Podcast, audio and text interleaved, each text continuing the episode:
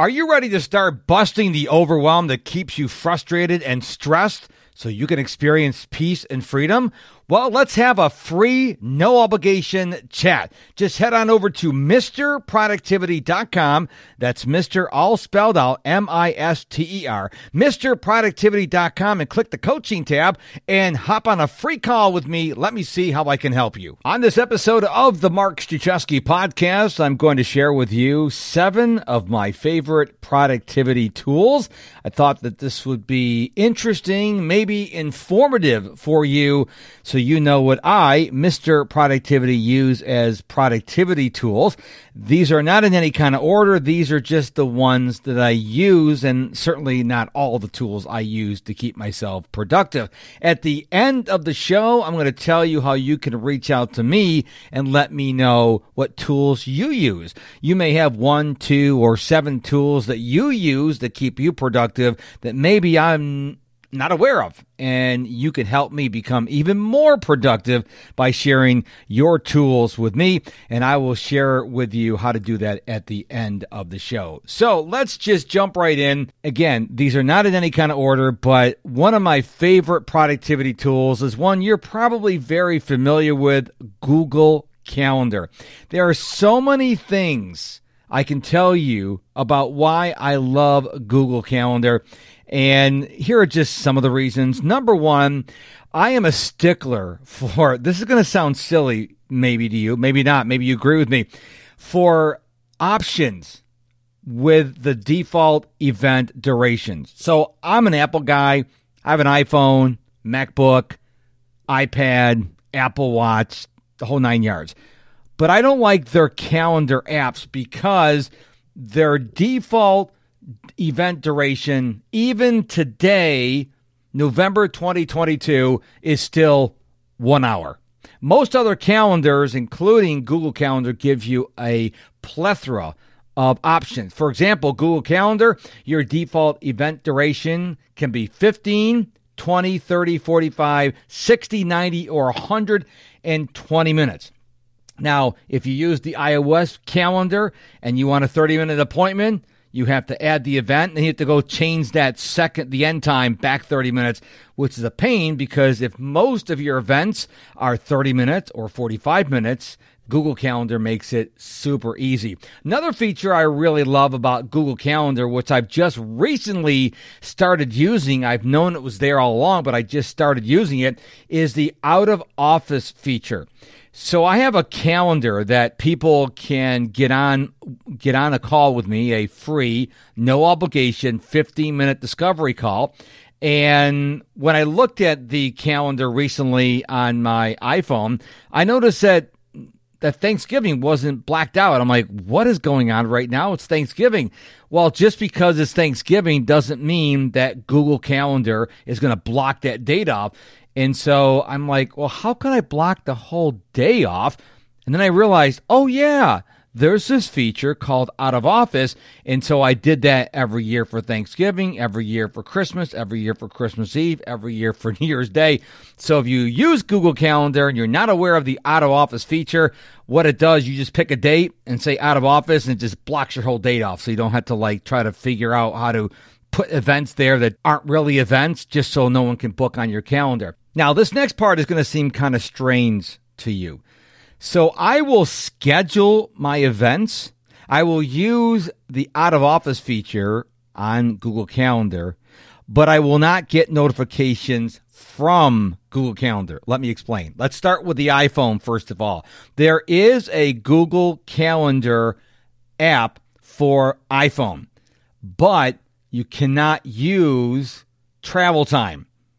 So what I do is I use Google Calendar on my iPhone, but the reminders, the notifications you get for the calendar do not come from Google Calendar. They come from Google Calendar on my iOS calendar. Does that make sense to you?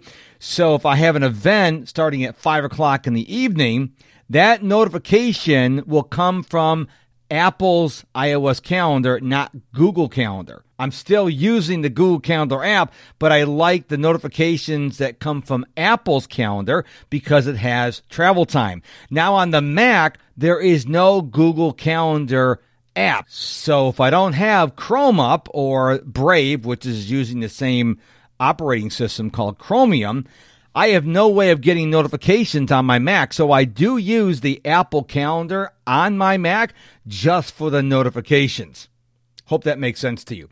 The second productivity tool I love is iOS reminders. I know there's a lot of to dos slash reminders apps out there, but with iOS 15, Apple did a really good job updating the reminders app. It is very powerful, really robust, very nice layout, and with iOS 16, which they just rolled out recently, you now have access to hashtags and smart lists. I have become addicted to smart lists because we always have these folders, you know, for lists and stuff like that. Now you can have smart lists. So all you have to do when you create a reminder is you just add a hashtag and it'll go in the right list. It's really kind of nerdy, but I'm a nerdy kind of guy. What can I say? And you can also, if you're not aware of this, use natural language input. So if I want to have a reminder like take the dog for a walk tonight at 6:01 p.m., it'll just set that time up. I don't have to go pick today and 6:01 and p.m. and hit go or select or okay.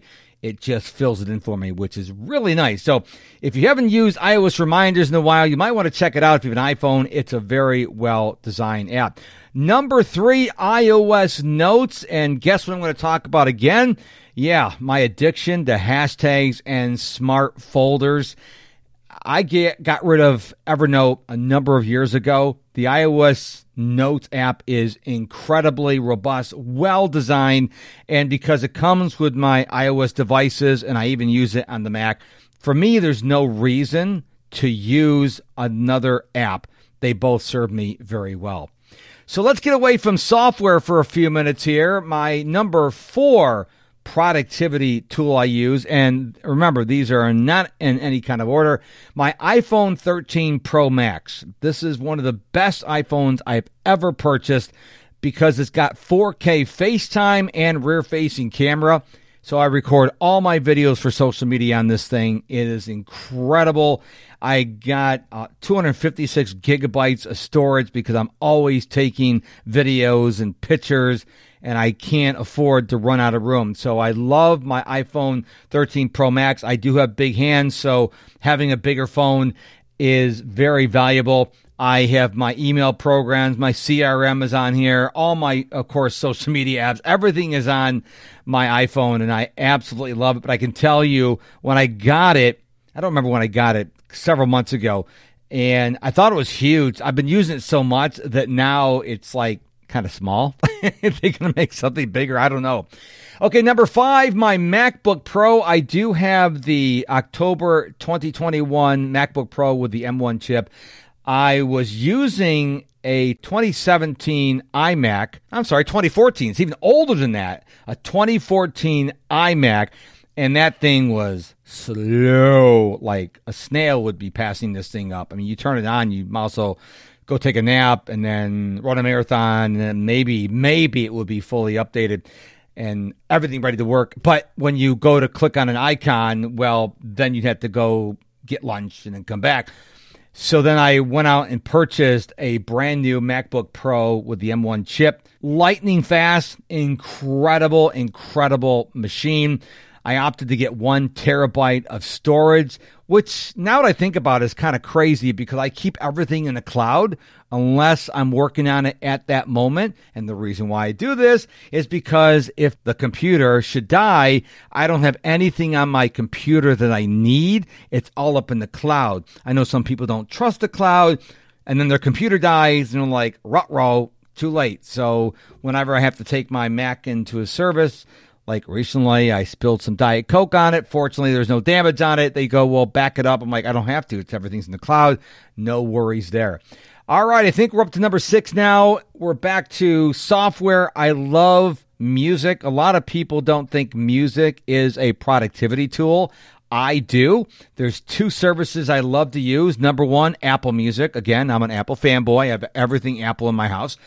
And I love Apple Music, and I love I can listen to instrumental, I can use listen to soundscapes, I can listen to what I call writing music. This is like a lot of the music you hear in the movies, not with the words, but the instrumental music. And they have a whole bunch of music on there. Some of my friends will tell me, "Oh, they're why don't I go on Spotify?" I'm like, there's nothing I want to listen to that's not on Apple Music, so I stick with Apple Music. But if I really want to focus, there's an app called Focus at Will. It's scientifically chosen music to help you really focus. So if I need to drown out, like the lawn guy is cutting a neighbor's lawn, and I really need to focus on a content, blog post, podcast episode, whatever I'm working on, I will listen to Focus at Will because the music, the instrumental is very soothing and really helps me focus.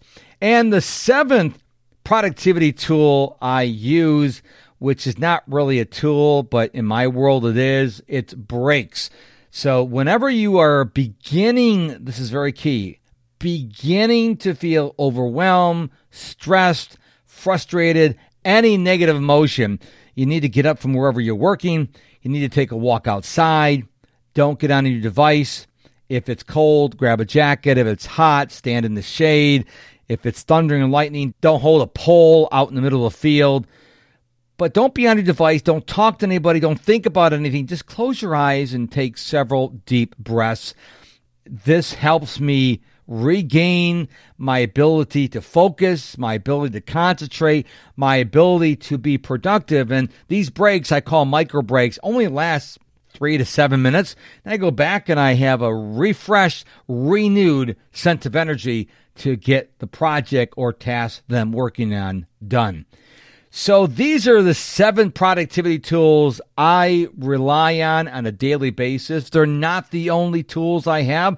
I just wanted to pick out seven, but I want to know what productivity tools do you use?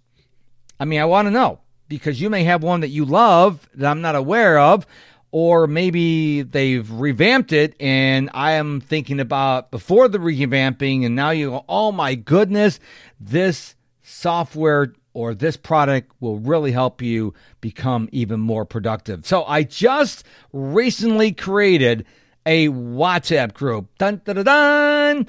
And all you have to do is go to WhatsApp and look for Mark Struczewski podcast. Now, I couldn't use the Mark Struczewski podcast, the name of the show, because I ran out of characters because I have a long last name. So if you'd like to have a conversation with me and other listeners of the show, it's brand new. I literally just created it a few days ago. Go look up Mark Struczewski podcast and ask to join, and you can tell me your productivity tools and maybe give me some ideas for topics for the show. And if you don't do WhatsApp or you don't want other people see your answer, I completely understand.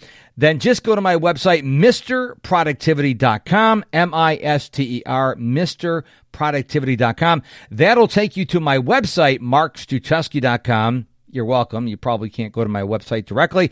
Click on the contact tab and send me a message. I would really love to hear from you and to know what are your go to productivity tools? Thank you so much for listening to this episode of the Mark Struczewski podcast. I really appreciate your time and attention. Before you go, I'd like to ask you for a favor. If you have not subscribed to this podcast in your podcast player of choice, would you do that right now? This way, every time a new episode comes out, you will be informed. Second thing is, while you are subscribing, please consider leading a rating and a review. This helps the podcast get discovered. And the third thing, I know I'm asking a lot of you. The third thing is if you know of someone who can use this episode right now, why don't you just share it with them? Every podcast player that I'm aware of makes it really easy to share an episode. So if you're thinking of a family, a colleague, a neighbor, a friend who needs to hear this episode, go ahead and hit that share button and send this podcast to them right away so I can help them like I helped you. Thank you so much for listening, and we'll be back real soon with a brand new episode.